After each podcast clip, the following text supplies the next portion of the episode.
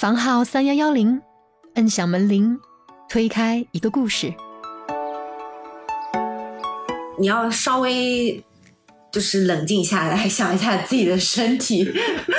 是这样，就很多人会忘情的工作之后，他对身体造成的一些损伤其实就不可逆了。其实身体是一个呃非常有感情的一个东西，就是你现在怎么对它呢，就是它可能会回过来怎么对你，所以你要好好爱护自己的身体。你这时候接受到光源的话，你又会开始兴奋。所以有一个小贴士，就是说你如果是初夜班的那天的早上，你尽量出门的时候戴好太阳眼镜，尽量不要接受到早上的那个光、啊、然后你就赶快回家就睡觉。就是如果一直焦虑紧张生气，呃，从就是中医角度上来说，你这种肝气郁结就是容易产生结节嘛，可能会发现你你你今年的甲状腺结节是什么四五毫米，然后明明年一下就一公分了，这样就是有句话叫什么来着？进一步乳腺结节，退一步卵巢囊肿。嗯、反正就是对于女生嘛，啊，女生呢又比较容易想的，比较容易想多，所以医生都会跟你说要让你放平心态。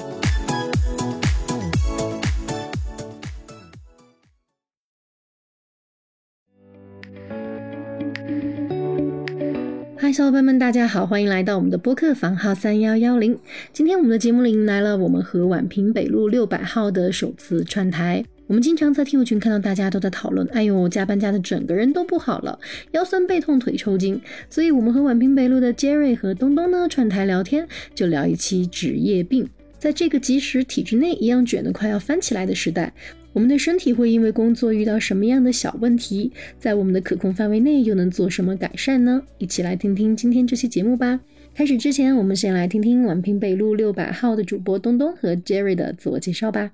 Hello， 大家好，我是宛平北路的主播东东。呃，我的主持工作呢是一名中医针灸科的医生，呃，平时也会接触很多因为久坐久站的职业病的一些病人。很高兴今天来到体制内跟大家分享一些关于职业病的小知识。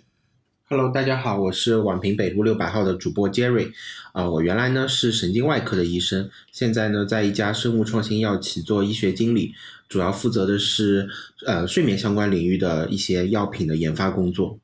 对，就是这期因为知道了要跟 Jerry 和东东串台以后，就是我们首先我跟陈老师就很激动，因为我们觉得哇，终于有一个专业的医生可以来跟我们讲一讲，就是关于我们听友们其实本来在群里已经讨论过很多次的职业病了，所以我们当时就是说，哎，我们现在可能要跟宛平北路六百号串台咯，然后我们就在群里去征集。哇，然后听友们各路反馈，就我们两个听友群啊，就不停的就小伙伴就在发自己可能遇到过什么样的问题，所以这一期待会儿要给大家介绍到的病种也是呃我们群里的小伙伴们投票的出来的一个结果。嗯嗯嗯，因为其实现在大家工作都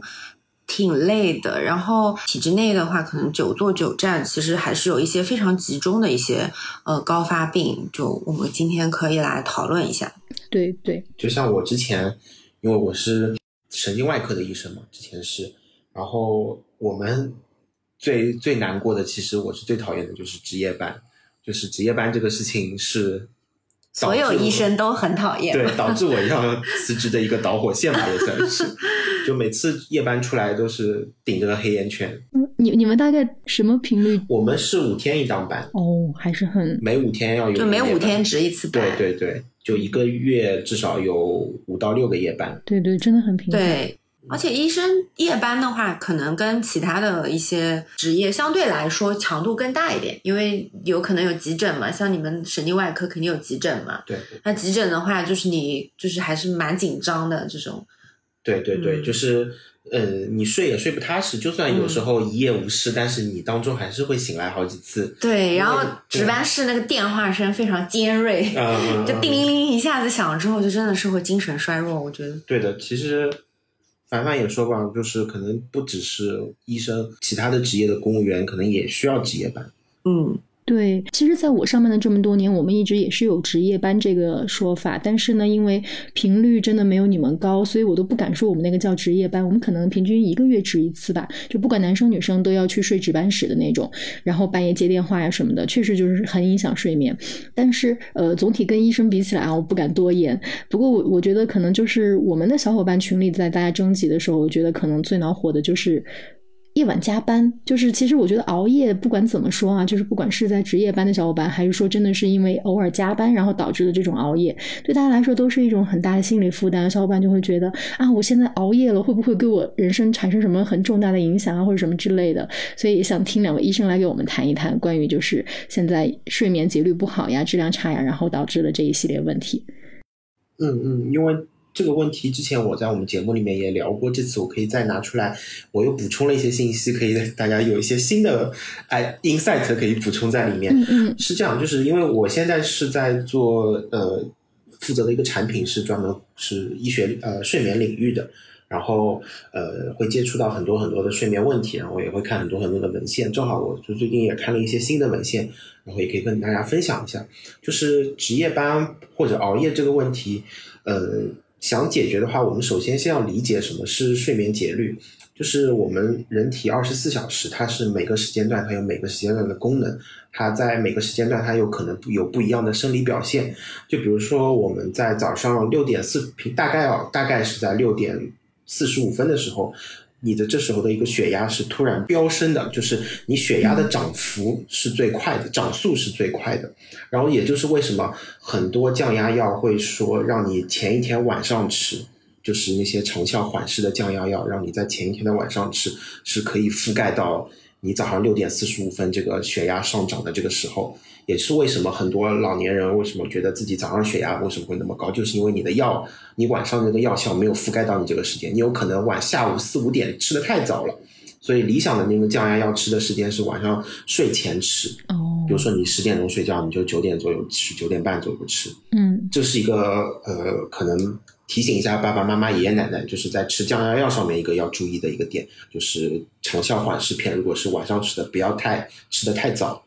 然后呃，继续说回到睡眠节律这个问题，就是在我们大概七点半太阳升起的时候，这时候是褪黑素停止分泌的时候，就是褪黑素其实是一个会让我们有促进睡眠的一个激素，所以你褪黑素分泌的时候你会觉得困，当褪黑素停止分泌的时候，你就会觉得哎，人好像变得清醒了。那同时这个时候还有一个自己的激素皮质醇，也随着你的睡眠节律的这个变化，早上七点多的时候是皮质醇也是快速升高的时候，然后大概到七点半到八点半之间是你排便功能最活跃的时候，就很多人早上要拉个屎，大概就是这个时候。然后再到九点钟左右的时候是你睾酮分泌最旺盛的时候，也就是说如果是健身的人群嘛，其实早上九点钟健身是最好的一个时间。嗯，然后再到十点钟的时候，其实是你整个警觉功能最强的时候，就是你这时候是最警觉的，小偷要偷你钱包也偷不到的。对，嗯，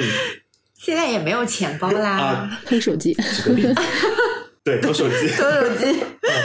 然后再到下午两点半的时候，其实是你整个身体协调功能最好的时候。嗯，你这时候去练什么跳舞啊什么的，是这个时间比较好。然后到下午三点半的时候是你整个反应能力最强的时候，你这时候去什么要做些反应跟反应相关的一些工作，这个时间段是最好的。嗯哼。然后再到五点钟的时候是你整个心血管功能最强的时候，就是你这时候整个血管舒张是最好的，然后你这时候血压会稍微低一点，这个时候是血压相对比较低的时候。嗯。再到六点半的时候反而是血压最高的时候。所以就是呃，有高血压的朋友可能要注意一下这个时间，你在这个时间测血压可能会相对高一点。嗯，然后再到七点钟的时候，就是晚上七点钟的时候是你整个体温最高的时候。哦，然后到再到晚上九点半左右太阳落山了，就是这时候你的褪黑素就开始分泌了，就是你可能就看看渐渐渐渐开始觉得困了。再到夜里大概凌晨两点左右的时候是你整个入睡最最深的时候。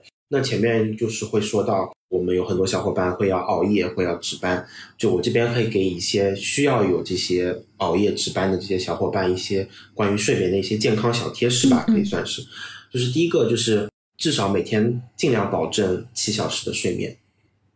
就是虽然很难做到，但是如果能做到的时候，就是你你可能觉得平时工作很忙了，我想玩的时候想尽情的玩，就是晚上就舍不得睡觉的感觉，还是睡觉比玩更重要一点。那那这七个小时它有一个比如说从几点开始是最好的，然后到几点结束这个区间这样吗？啊，有的，但是就是根据你的一个习惯。嗯嗯，就是如果你平时习惯是几点睡的，你尽量保持你的习惯。就就是有以前我们有一些听那种各种短视频的时候说啊，我们十一点之前一定要睡觉，因为那个时候睡眠是最重要的，这种其实是有一点误传是吧？呃，也不是误传，就是我们如果就是这是西医理解的角度来说，就是维持你的习惯不变嘛。但是中医的角度来说，讲究的是天人合一，那你子时肯定是要睡觉了。就是太阳落山的时候，其实人渐渐就会觉得困顿了，因为我在之前的节目里有讲过，就是我们视交叉上核有一个神经核团是专门感受光源的。嗯，当你接受到这个早上接受到这个光源的时候，这个视交叉核团就会叫醒你的身体，你整个人就会觉得兴奋起来，然后就整个身体就机能各个开始活动了工作了，然后到整个下午的时候它又会有这个你又会接受到一个光源，这时候下午的这个光源它是会提醒你这个一天要结束了，然后你的身体就慢慢慢慢会把这个代谢降下来。因为古代他们是没有电灯啊没有灯光的、嗯、所以到他们可能七八点钟的时候就睡了，但是现代人因为有手机啊有电灯啊什么的这些原因，所以你可能睡得越来越晚了。但是我们还是呃、嗯，建议就是虽然说西医科学的角度来说它是说尽量不要改变睡眠节律，但是从中医的角度来说，我们尽量能够把时间放在十点十一点钟睡是比较好的习惯，当然了还是以自己舒适为主。嗯，而且有的时候也不是说不想早睡，是不能对对加班了、啊、值班就没办法了。对对对、嗯、然后呃，就是可能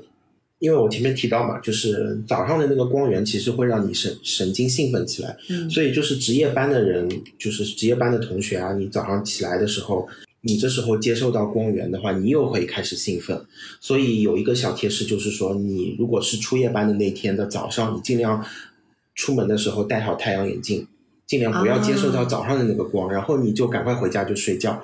这样子的话你就光接受不到，你就身体就会就觉得没那么兴奋没那么兴奋、嗯、然后就对对对就比较容易入睡、嗯、所以要装好那个遮光窗帘。对对对两层遮光、嗯、对。然后还有一个办法就是说，你晚上在夜班之前的时候，你可以小睡半个小时到两个小时，这个时间不能太长，因为太长的话你可能就会陷入我们说的快速动眼睡眠或者说深睡眠、嗯、然后这时候你再醒过来再用闹钟把你叫醒，你会觉得更困。嗯，然后还有一个方法也是跟光相关的，就是你晚上在工作的第一个小时，就是你上夜班的第一个小时，你尽量把灯都开亮，就让这个光提醒你的身体你要工作的这时候，然后保持一个兴奋度，就骗一下自己。对，骗一下自己，然后到第二天早上你下班的时候，你就可能就觉得困了，回去能马上睡着。哦，明白了。哦，就是说我们就是比如说你要工作的时候你就把灯开亮，然后你要睡觉的时候就把灯关掉。对 对, 对，这个是对你的睡眠节律比较有好处的。对, 对, 对。哎，那我想到就是我们上一期做的那个那期节目，就是说如果你坐牢的话，就是晚上睡觉它灯就是要一直开着，是不是就是也是要训练他们不能绝对的放松啊？这个我就不知道了这个是可能为了便于管理吧，怕你夜里做什么小动作。对 对, 对，也有可能、嗯、对对。那那比如说如果我们现在觉得啊，那可能回家了想休息了，但是发现翻来覆去都睡不着，这种应该怎么办呢？哦，这种时候有有两个解决方案，一个是可以吃一点点褪黑素，褪黑素其实它是有一个促进入睡的作用的，然后相对也是说也是比较便宜和安全的。但是就是市面上的褪黑素可能它有一个问题，就是它标的那个剂量跟它实际的剂量不一致，因为其实褪黑素本质上它也是一个激素，就是长期使用褪黑素肯定是不好的，因为它会影响我们的泌乳素的分泌，长期使用会造成高泌乳素血症，所以青少年在青春期发育的男生女生是不建议使用褪黑素的。然后呃，但是如果短期你使用一下褪黑素助眠是可以的，然后这是一个方法。第二个方法就是你尽量把你卧室的灯光调暗，或者说尽量是暗的环境下面入睡。嗯，然后选择一个就是尽量让自己舒适的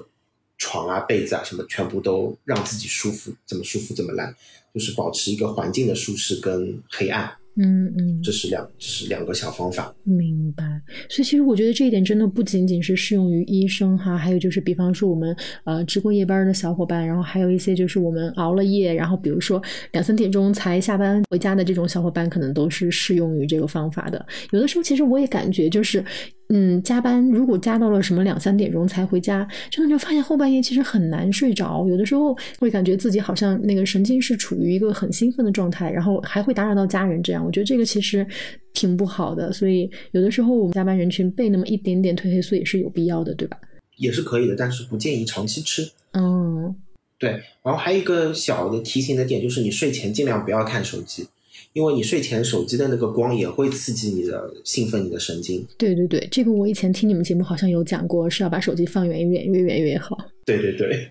就是道理都懂嘛，但是可能做起来就比较难。其实现在就好多人都会说睡前就是你快要睡觉了的时候你就听听广播，就听听播客啊什么的，因为这样你又不会觉得很无聊，然后慢慢的也是比较好入睡，嗯、就是这样、嗯。因为我门诊上面这样子的失眠的病人比较多，因为我的门诊的病人很多年纪都比较大了，然后年纪大了之后植物神经功能肯定是没有那么好嘛，所以就是很多人就是长期失眠。但是我不得不说哈，就是失眠真的是非常的难治。就是基本上很难看好，就是年纪越大越难看好，因为他的植物神经功能已经很差了，然后呃，如果你再伴有一些焦虑啊紧张啊什么的，那你失眠其实真的很难弄。然后我们之前就是也做了很多课题，呃，包括和金总合作的一些，就是说呃调节睡眠节律的，然后呃精神紧张的失眠的这种呃做下来的话其实有效率还可以，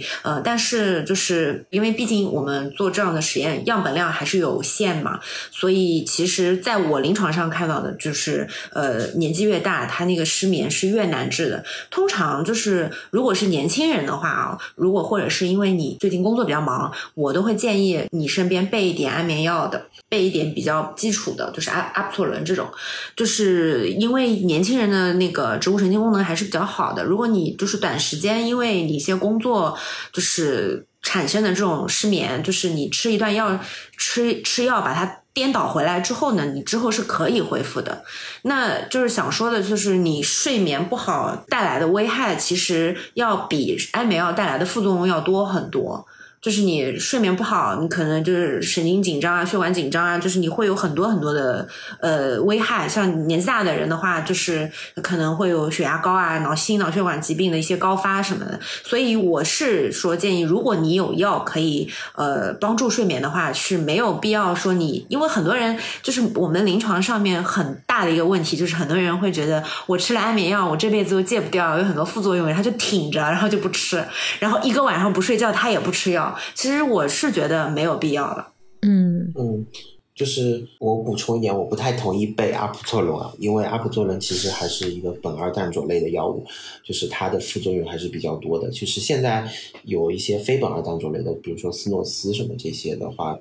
可能比那个更安全一点点。对，但是现在斯诺司其实能开的不多的、嗯、就是你很难开到、嗯、比较少。对，如果有条件的话我们可以。对对对，就是按照、嗯、对，但你如果去开安眠药的话就是医生也会给你评估、嗯、就是你比较适合吃什么药。嗯，然后呢我可以跟大家再介绍一下现在关于睡眠领域，就是主要是失眠它的一个主流的一个一线治疗的方法，就是 C B T I 认知行为疗法，它是一种心理疗法，是目前我们国际上治疗失眠障碍的一线的金标准。然后长期的这个 C B T I 的疗效它是优于药物的疗效的，所以对于我们失眠的这些朋友来说呃 C B T I 是一种很有效的一个方法。但是呢它因为嗯、呃、在医院里面开展的比较少，因为它的人工成本比较高。但是呢我这边可以跟大家介绍一下这个 C B T I 大概有哪一些方向，然后大家可以自己呃尝试着去呃调节自己的这个认知行为。第一个呢就是刺激控制，这个主要指的就是没事不要上床，就建立床跟睡觉之间的联系，就是只有当你困的时候你再去上床，平时就不要在床上玩手机啊或者吃东西啊。呃，久而久之你就会看到一个养成一个习惯，就是你看到床的时候就会跟困睡觉联系在一起。然后如果你在床上面大概待了二十待了大概半个小时二十分钟还是没有办法睡着的话，你就去起床去做别的事情，直到你有困意了之后再上床睡觉。如果还是呃没有没有效果的话，再重复这个策略。第二个呢就是我前面提到过的这个睡眠环境，就是第一个就是要嗯规律的锻炼，规律的进餐，然后不要呃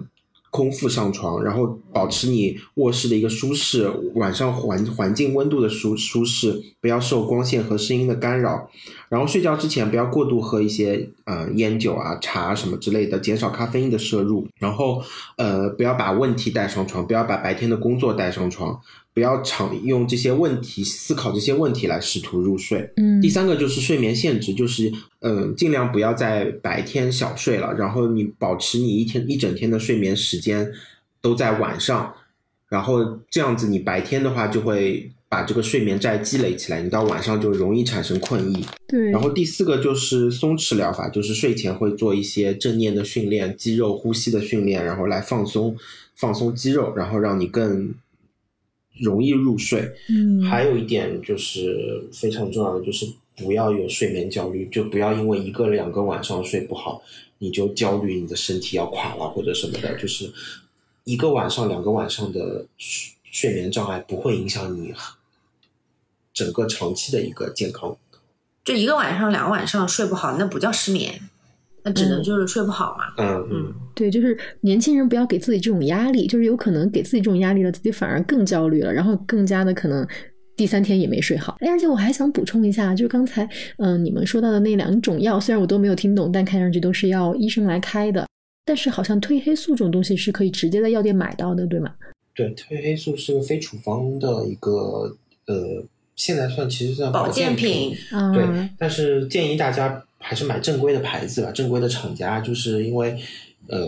毕竟也是激素，对，毕竟也是激素，就是褪黑素不建议长期吃，还是要强调这一点。嗯嗯，这个明白，好吧。嗯，嗯那谢谢 Jerry。那那东东有没有什么就是你以前觉得自己非常不太好的习惯或者什么？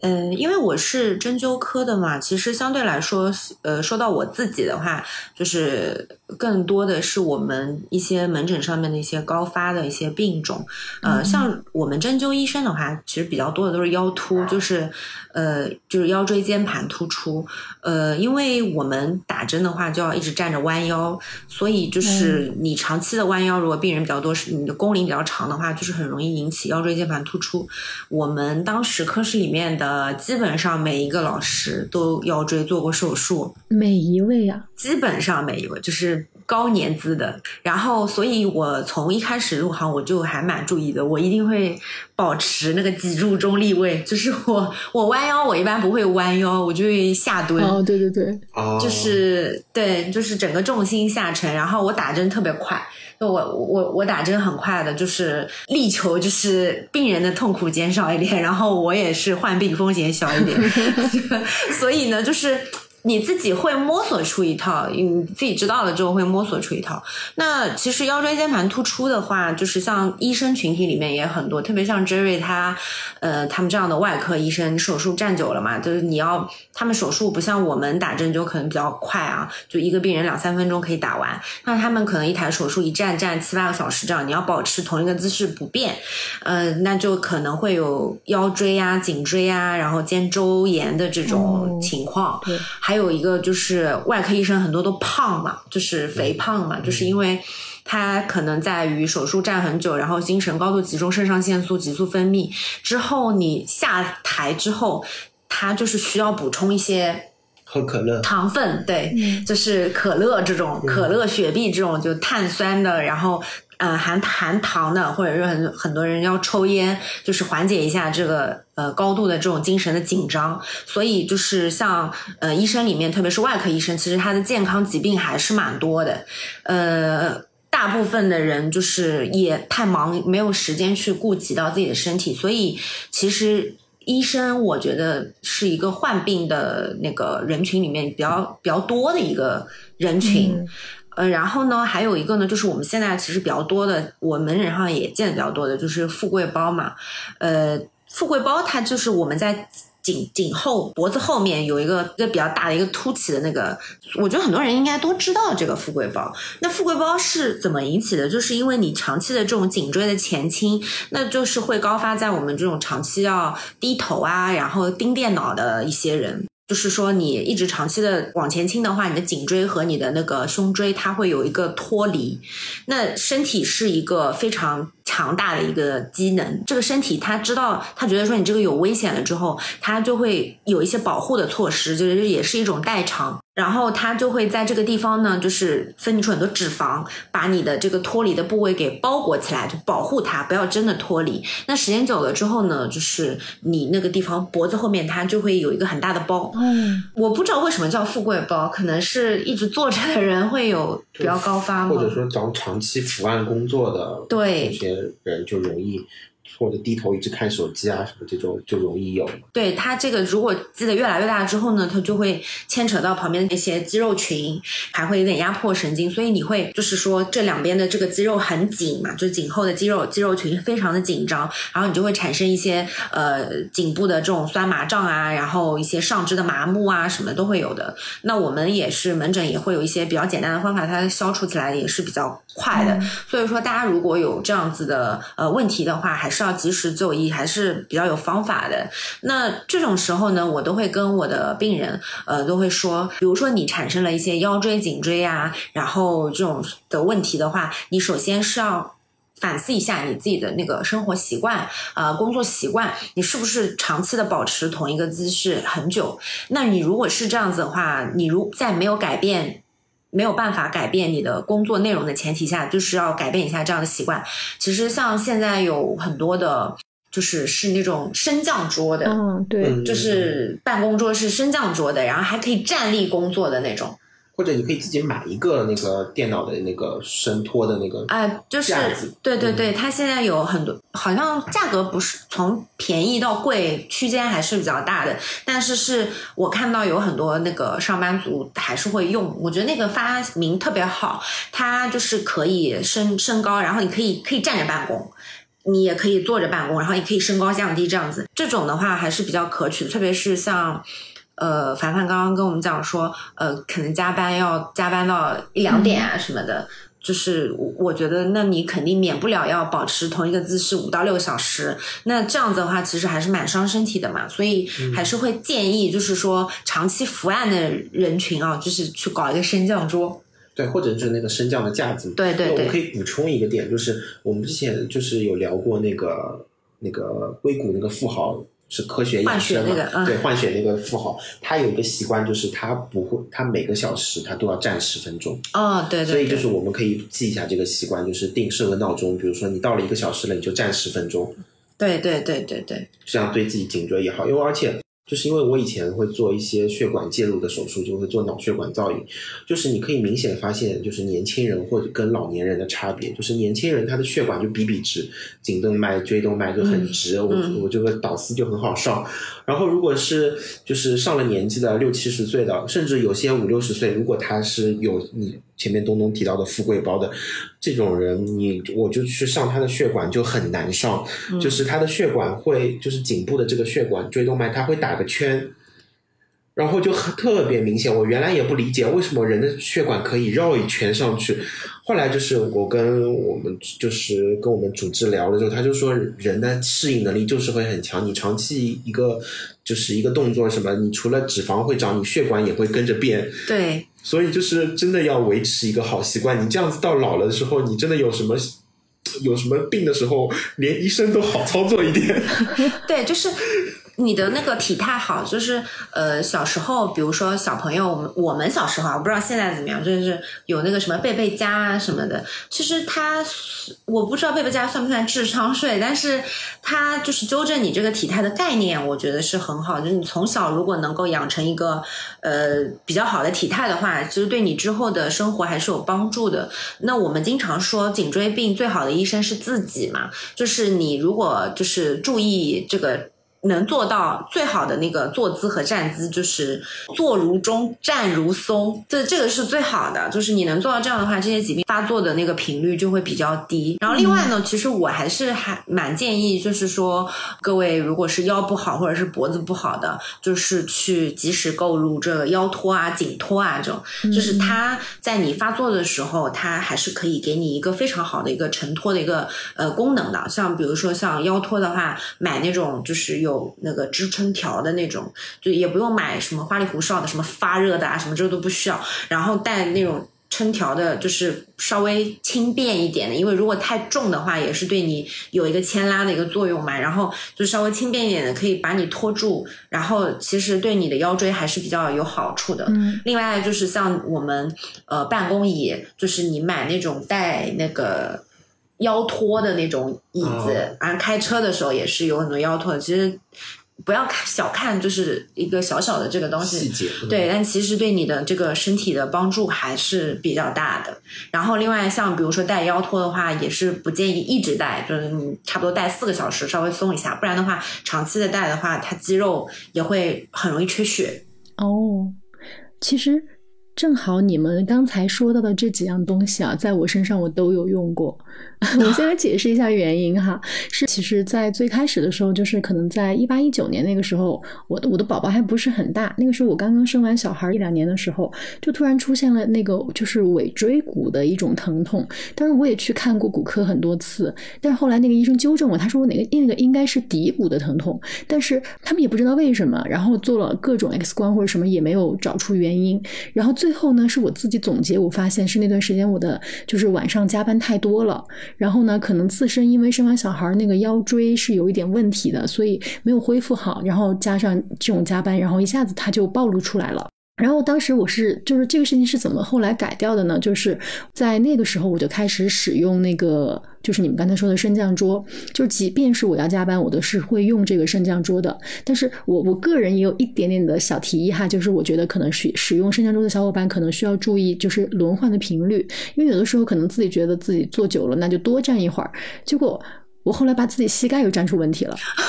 反正就就就挺惨的，你知道吧？自己没有把握好这个度，可能要是当时认识你们就不会遇到这样的问题了。大家应该知道，可能就嗯坐一个小时站十分钟嘛。但是那会儿就是，那可能站的时候，哎呀来不及把桌子降下来，他们又在催，那干脆还是再多站一会儿吧。好，然后把这个事情做完之后，突然发现好像膝盖又不太好了。但是那个时候其实内心是很紧张的。但呃，因为后来得到了这个缓解，所以就当时这个事情就过了嘛。然后我今年的一月份的时候，我又出了一次问题，是什么呢？就是我的腰椎就突然在上班的时候，我就我当然我不知道是腰椎的问题啊，我突然就蹲不下去了。就是我我要下蹲去拿一个柜子下面的一个文件，我突然就蹲那一下的时候，我就发现糟糕，好像我浑身都在疼痛，我还以为是疫情的时候有那个就是大家可能阳了嘛，我还以为是那个原因。然后结果越来越疼痛就。发现可能它应该是属于一种肌肉上或者什么的问题的时候，我就去医院了。然后医生跟我说，你这个是属于要扎针的情况，扎了三天针。我那个时候才知道，其实最后是腰椎出的问题。因为我是做财务的，在那个时候是我们正好做决算最忙的时候，所以它其实是一种我理解是急性发作的。我就问医生，我说医生，那这个我应该怎么办呢？我觉得可能对于我们很多需要在一个长时间急性加班的这种小伙伴来说，他要怎么样才能避免这种因为急性的猛加班或者怎么样，然后突然出现的这种腰椎上的一些问题呢？嗯，就是讲到这里的话呢，就是我通常都会建议我的门诊的病人，就是跟他们讲说，如果你知道你自己腰不好啊，如果你知道你接下来会面临一个长期的加班的话，我就会说你在加班之前先把腰托带上。哦，对，就是你带着腰托真的会好很多的，就是它相当于是一个外界的呃力量把那个腰椎保护起来，然后强制的让它保持一个中立的位置。如果你带好腰托的话，你不大能东倒西歪，或者说是过分的屈伸啊这样子。嗯嗯嗯，我这边的建议是平时做好储备，就是呃。就是如果有条件的话，真的可以请个健身教练带你训练一下。啊、对对对对。其实现在很多人的这种颈椎、腰椎的问题，其实本质上是他肌肉力量不够。肌肉群的力量太弱。就是我我以前也是有一点含胸驼背，然后颈颈椎有时候是会有点不舒服，但是健身以后就是明显就整个人挺拔起来了，就是整个肌肉有承托了，所以。就是有条件的话就是可以请个教练，没有条件的话就找一个靠谱一点的视频跟着练一练就是平时储备一些肌肉对对对还是要先做好自己的自身恢复哈，因为因为其实腰托我也有使用，对，就是当时其实我第一次出那个问题的时候就买了腰托，但因为这次加班就是它属于那种太急性了，然后当时没有做好这种我可能会不太舒服的准备，然后就没有带腰托。就是而且我的腰托我觉得我还买的蛮好的，就是它是那种就是刚才东东说很轻便的那种，那个是充气的，确实是那个时候自己没做好，所以才出现这个问题。对，其实就是加班什么的，就是不是说大家不要加班，但是呃，你在加班的时候不要太过于全情的投入，你要稍微就是冷静下来想一下自己的身体是这样，就很多人会忘情的工作之后，他对身体造成的一些损伤其实就不可逆了。其实身体是一个呃非常有感情的一个东西，就是你现在怎么对他呢，就是他可能会回过来怎么对你，所以你要好好爱护自己的身体。哦，讲这话这话这话说的对对，嗯，其实就是我们告诉我们这件事情，加班的时候一定要先把自己照顾好，工作在你的身体面前它其实什么都不是。对，就工作是说难听一点，我觉得工作不是你做也会有别人做嘛，就是然后工作也是做不完的，但是身体如果搞坏了的话，其实你要再去恢复就很难。嗯，对，我我我觉得我就是有坏习惯，拖延症，就拖到最后才才做，就是如果可以分散到平时，就平时是多做加一点，然后不要最后什么就赶暑假作业一个晚上赶出来。那你平时也休息了呀？你这样这样不好，但这样子的话、嗯、比如说你的神经还有你的肌肉、嗯、它会冲击的太猛、嗯、就是很容易会就是有损伤的。嗯，然后另外的话呢，其实像刚刚凡凡说他是你是财务嘛、嗯、呃我们之前有之前做过一期关于妇科的那个节目，就是我们当时妇科和乳腺科的医生也有说，就是乳腺结节的有一定的高发人群，就是一个是老师，还有一个就是财务，就是因为嗯，特别像老师和财务，嗯，经常生气，你的精神还是会对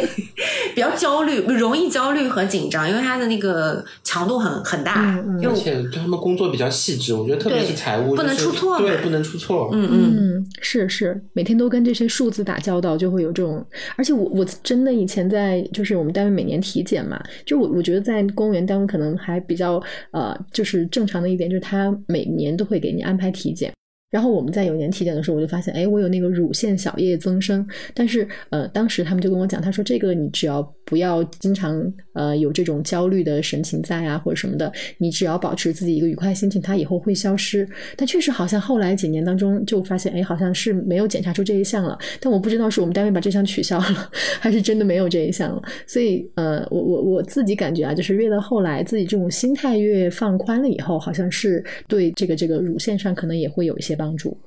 对，因为嗯，有一些跟情绪比较高强度关联的疾病呢，就是比如说乳腺乳腺的疾病，还有卵巢的一些疾病，就是它就是你还有一些甲状腺，呃，你就是如果一直焦虑、紧张、生气，你的那个这三个系统的这个问题还是会比较多的。呃，从就是中医角度上来说，你这种肝经肝气郁结就是容易产生结节嘛。那你比如说你甲状腺的问题，就是如果你长期的这种呃很焦虑、很紧张的话，还很容易生气的话，你可能会发现你你你今年的甲状腺结节是什么四五毫米，然后明明年一下就一公分了，这样就是很就是还蛮多的。还有像那种乳腺的小叶增生啊、卵巢的囊肿啊什么的，所以医生都会跟你说要让你放平心态，让你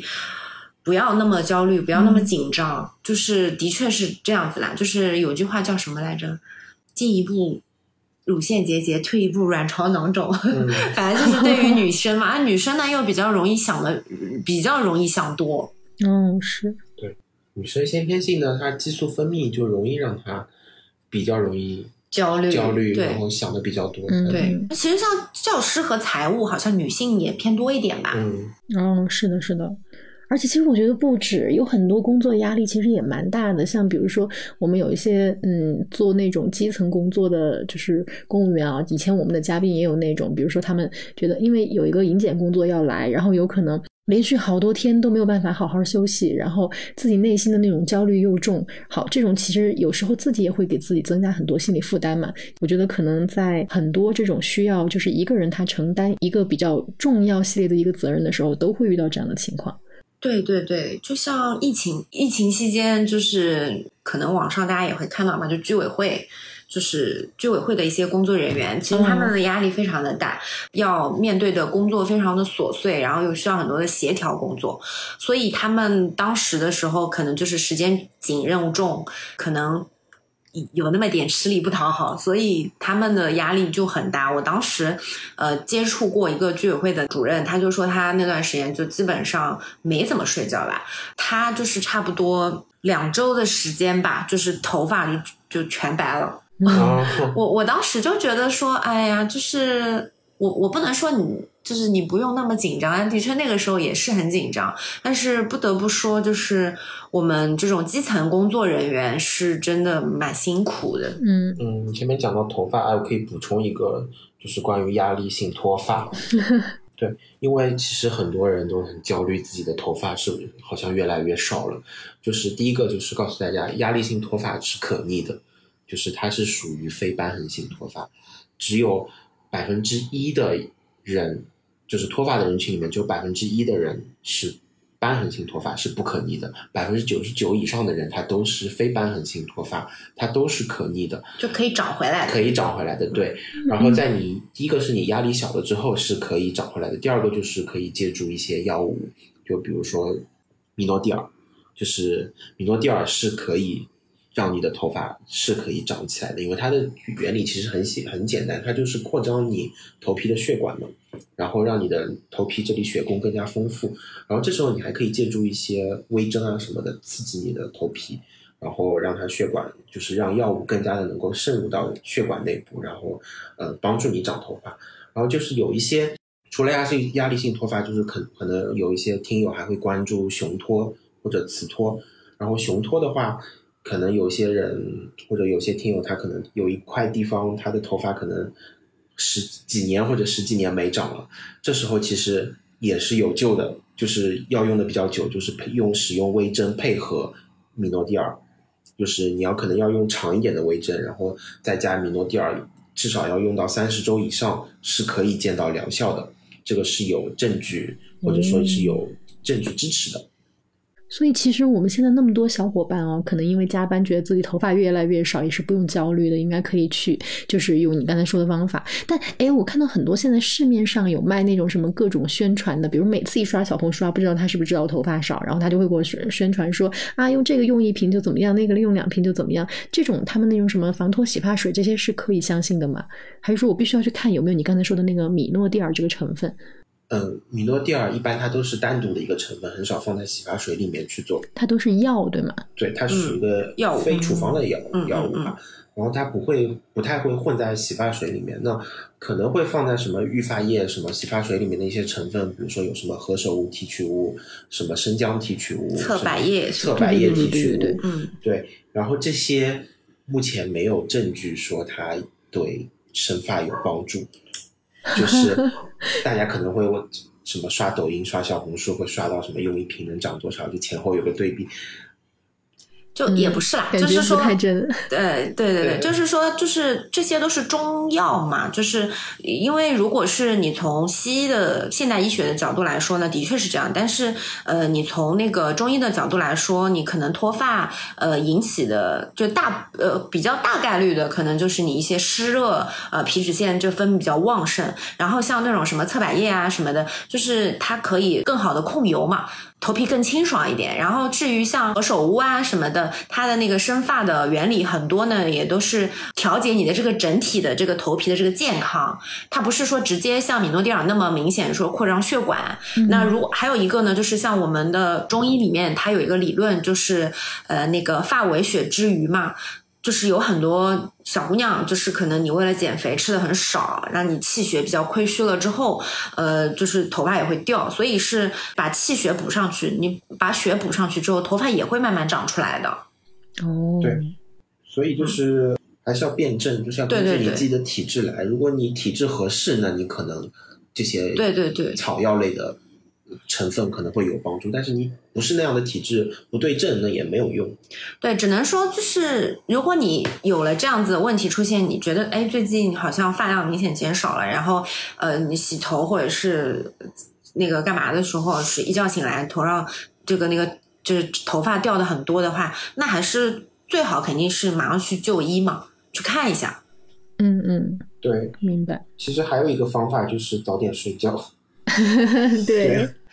关灯睡觉。对，关灯睡觉，早点睡。自己保养好。就是因为我们晚上，对我们晚上，因为它会是我们生长激素，就是其实也是一个怎么讲促生长的一个物质嘛，它会经过我们肝脏代谢成一个叫 I G F 一 的物质，这个 I G F 一 中文叫胰岛素样生长因子，顾名思义，它就是促生长的。那我们小时候的时候是它会来长高啊什么的，但是我们成年之后，它其实还是有一些促生长的作用的，其中就包括我们长头发，就是你晚睡的话，你的这个 I G F 一 的水平也会变低，就是你的头发也会越来越少。对对，所以所以其实睡眠真的特别的重要。对对对对。还有刚才你们说到就是我们乳腺结节的高发人群当中还有教师嘛，那其实我也想帮我们群里的那些教师小伙伴问一个问题啊，因为他们其实还有一个我觉得比较常见的就是他们那个咽炎啊，还有包括其实我记得我们有一些在那个就是比如政务中心工作大厅工作每天要说很多话的那种小伙伴，好像咽炎这件事情对他们来说也挺麻烦的，然后这个可以给我们讲讲吗？就咽炎我知道一个点就是说有些人可能会长期喝那个胖大海，嗯，或者罗汉果，胖大海有甘笋。对，第一个是胖大海有甘笋，然后第二个就是胖大海它非常的阴凉，就是女生不建议长期喝胖大海。哦，胖大海有甘笋性，所以现在外面买、嗯、买胖大海的也不多了，就是很多药店也有的卖的没有那么多。嗯嗯嗯，是就是大家可以喝一点平和一点的，呃，保护嗓子的一些成分，比如说什么秋秋梨膏什么这种。哦，其实还是。尽尽量减少讲话嘛，对，尽量减少自己感冒。就是其实咽炎很大的一个，除了你讲话多，还有一个就是你长期的一个慢性的感染。嗯，就是你如果又讲话多又合并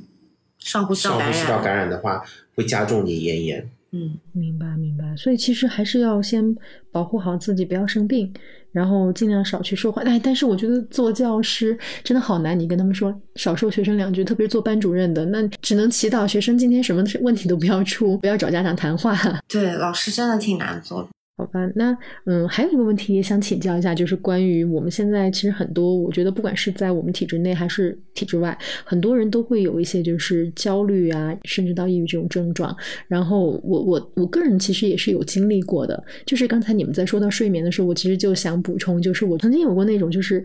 突然到两三点钟的时候就惊醒，然后惊醒了之后就怎么都睡不着。当然这个可能不是就是一两天的那种睡不着，而是一个比较长期的一个过程，然后都是后来了，就是而且我经历过两次，是第二次的时候我才知道，哦，原来第一次我经历的是那种焦虑或者抑郁状态。但是呢还好我的那个状状况也不是特别严重，可能前后一共经历了九个月的时间，呃，还是很快的就恢复出来了。所以我就想说，那比如说在对于现在我们很多这种高强度压力工作下，呃，就是两位对我们可能正处在焦虑或者抑郁状态的这些小伙伴有什么样的意见建议吗？我觉得第一个就是你先要知道自己是处在一个焦虑抑郁的状态，你要认识到自己可能生病了，因为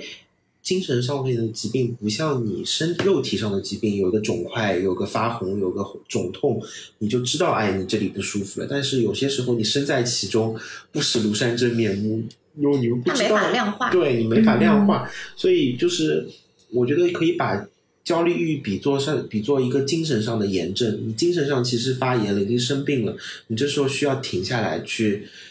关心一下自己。就是第一个，你先要认识到你自己可能不在一个健康的状态下面了，是有一个呃怎么讲精神上面的一个发炎的情况了。第二个就是停下来，就是回想一下过去发生的这些事情，梳理一下。就是我我很多时候就是在凡凡你前面说的，就是高度紧张的时候，就是停不下来，就是嗯，觉得就会陷在里面，就是一直想一直想。这时候我我后来可能总结出来，就是我可能会跟朋友聊，就是或者说就是停下来自己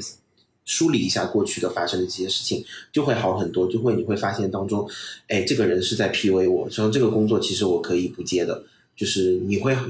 就是自然而然可能这时候你就自己把自己给治愈了。但是有些情况下，或者说有些听友你这这时候都没有办法完全梳理的好自己的情绪的话，我建议还是要及时就医的，就不要觉得去精神病院看病是件很羞耻的事情。嗯，就是病耻感。对，这个没有关系，就是所有人都会生病，就包括精神上的疾病，它也很正常。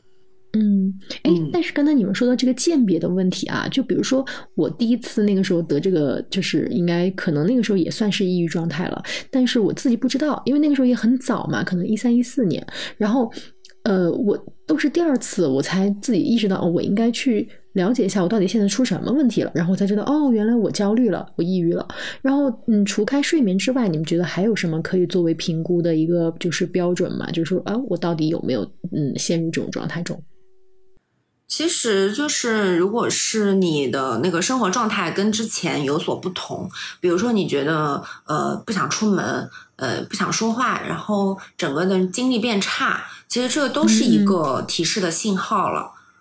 对，嗯，不是说你一定要有，比如说你很抑郁有自杀倾向什么才算，就是你的嗯长期的呃一个是睡眠不足嘛，就是你睡不好，然后你精力下降，这些其实都是一个呃抑郁焦虑的一个信号在发出来了。这个时候你就应该去呃想一下说，哎，怎么会发生这样子的情况，然后我要怎么去呃远离这个源头。对，还有一些情况下面你可能会表现出来一些躯体化症状，就比如说你可能会不明原因的拉肚子，就是、呃、对脑肠轴，对，可能会觉得就是是不是什么肠易激综合症，其实很大原因可能是不是你有焦虑的问题，嗯，影响了你植物神经，嗯，对吧？有些人可能会感觉到皮肤有异常，就是有蚂蚁爬的感觉啊，或者觉得就是有些人会表现出自己可能尿频，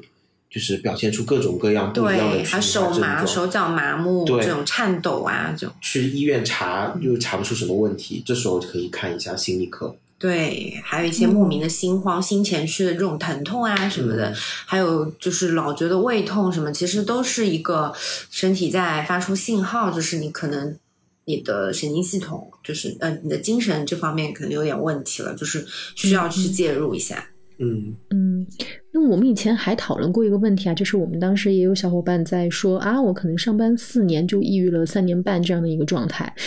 我就问过他一个问题，我说那你觉得作为一个公务员来说，你的收入去看心理医生这件事情它贵吗？然后当时那小伙伴非常就不假思索的回答，就是很贵啊。然后后来也就在听友群里面大家也讨论过，就是其实以现在真正公务员的这种工资收入的话啊，其实可能不太支持我们能够长期的去看心理医生。所以我就想问一下二位，那如果嗯我们真的比比如说，其实我当时也是很很神奇，就是我去看心理医生看了四次，然后我就跟那心理医生说，哎不行，我可能看不起了，因为其实现在给我经济上带来的压力可能比我心理上带来压力还要大了。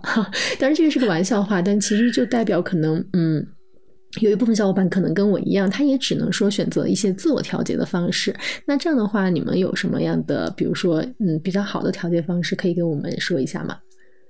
可以看看书。嗯，对，而且我可以还可以提醒大家一点，嗯嗯，就是看心理医生可能确实很贵，但是正规的精神卫生中心它是有心理咨询门诊，是可以刷医保的、嗯、对对对，就会好很多。嗯嗯，就是一些呃精神卫生中心你是可以去挂号看精神科，然后呃医保它是可以，它这个是进医保的，就是你自己付不了多少钱的，可能就是要排队。 对, 对可能排队会比较难、嗯、就是但是是可以，就是这个是以公务员的收入可以负担的。对对的对，公务员都有医保对对是的，这个也是因为我们之前请了一位精神卫生中心的老师来，就是做做做了一期这个精神抑郁的节目，然后是也是他当时跟我们讲说是可以医保进，就是可以挂号去那个咨询的，就是、嗯、对，的确外面的机构或者是私人的这些心理医生还是蛮贵的吧，然后它价格也是区间比较大，然后有的时候你也很难鉴别这个医生是否适合你、嗯、然后心理医生咨询的话，他短期的一次两次也是没有什么用，嗯，总归要聊好几次。对，所以可以、嗯、大家可以去正规三甲医院或者说精神卫生中心的门诊去做心理咨询也是可以的、嗯嗯、然后至于说呃上班四年然后抑郁三年半这个问题，就我以前做医生的时候其实也抑郁，就是我也不开心、哦、怎么讲呢，就是我知道就是现在这么说我可能有点凡尔赛，但是真的如果不开心你就跳出来，就真的换环境。就是有些时候就这个其实就跟过敏一样的，你过你为什么会反复过敏，你就是因为生活在让你过敏的环境里，有狗，比如说 有, 有过敏源有过敏源有狗毛猫毛，那可能你在你在你的这个工作的环境里面也可能什么事什么事让你一直长期不爽，所以你在这里面你可能就会心里面就是你不脱离这个环境你可能没有办法完全治愈自己，就要么改变环境、嗯、要么改变自己。对，改变自己比较难的就改变环境了。对对对对对对，我我还是挺佩服 Jerry 的，就是呃，敢于跳出来这件事情嘛。因为其实我当时的那个抑郁哈，还不是说因为我在这个地方工作而抑郁，而是因为我自己已经产生了我肯定要离开体制，所以呃，我对自己产生了一些怀疑，我觉得嗯不行，我可能出来找不着工作，所以这样才才产生的抑郁，就是我的那个嗯原因可能不太一样，但是嗯、呃，确实就是犹如 Jerry 所说的，就是我能感觉到你对这种生活的一种洒脱感哈，就是没有什么比我的生活更重要，我一定是把我自己放在首位，工作只是一份工作而已。对，就是还有一个我觉得就是大家嗯，我当时为什么有底气可以跳出来，其实很大一部分原因就是因为我医生这个工作它需要长期学习，就是很多时候我就也是不知不觉当中学到了很多东西，让我有底气说，哎，我储备了足够的知识，足够的能量，我可以跳出来。那我觉得在外面我也可以活得很好。当然，就是很多公务员他们可能都是做的同样的工作，按部就班的生活，就是觉得很没有办法什么做什么改变。但是我觉得有一点可以先做的，我就先保持学习吧，就是、嗯、呃储备能量，然后再破解化蝶嘛。嗯，对，说的很有道理。我们可以先保持一个学习的状态，然后让自己时刻具备一种我可以有离开的底气，这个样子。其实我之前有一段时间比较焦虑这个，但是不是因为工作，是因为自己生活上面产生了一些呃阻碍。然后我那个时候也是去看心理医生，嗯、我大概看了有两三个月吧，也是很贵。然后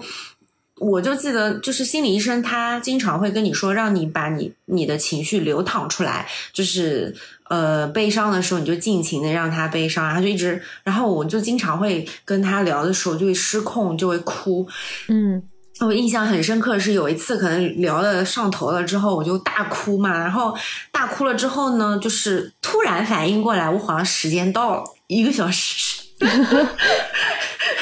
然后呢我就想哎呀我就啥也没干就在那儿哭就很浪费钱，然后我就瞬间戛然而止然后那个心理咨询师就跟我说没关系的，就是你你要哭你就哭、嗯、但是我是真的哭不出了哭不起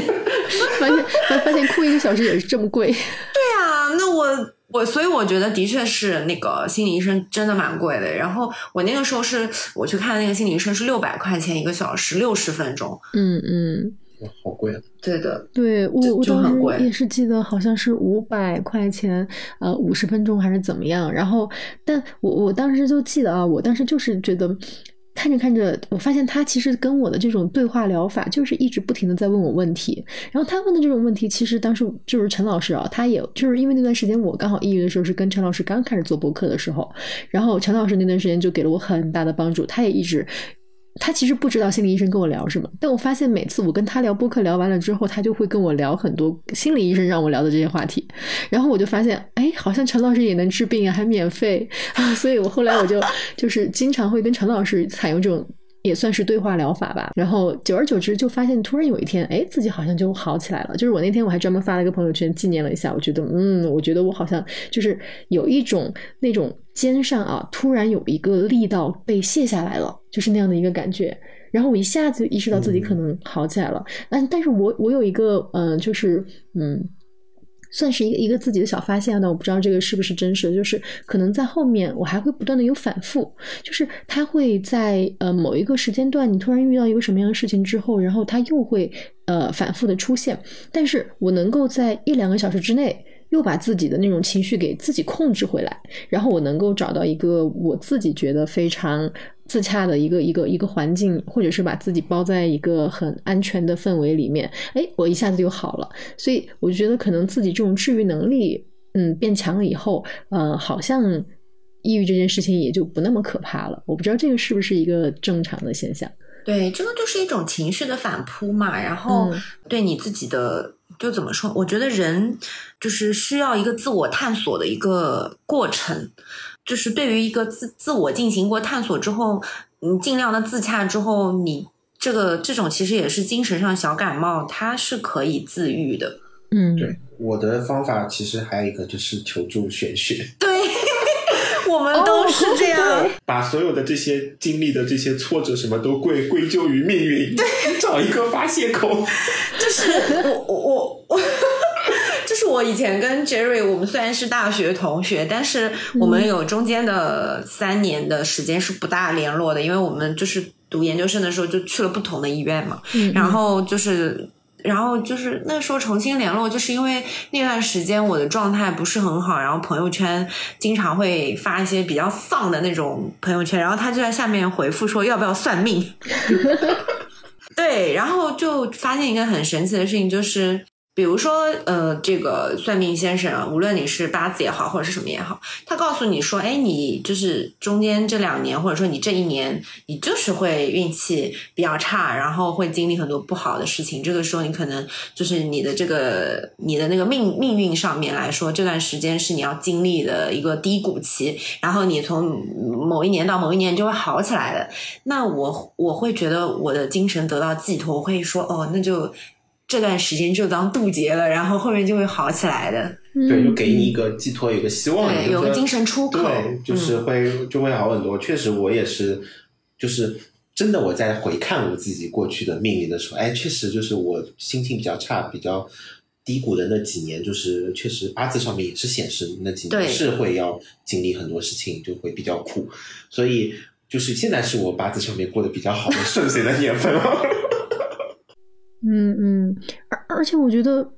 就算没有我们去，比如说真的算命啊、哦，我自己也会安慰自己，不，我觉得这个就是我认为的我的命运到这个时候了，那接下来肯定会是一路都很顺风。所以有的时候，嗯，自己给自己这种心理暗示，我觉得其实也还蛮有用的，就会很快很快的，就是把自己从一个状态当中给捞出来。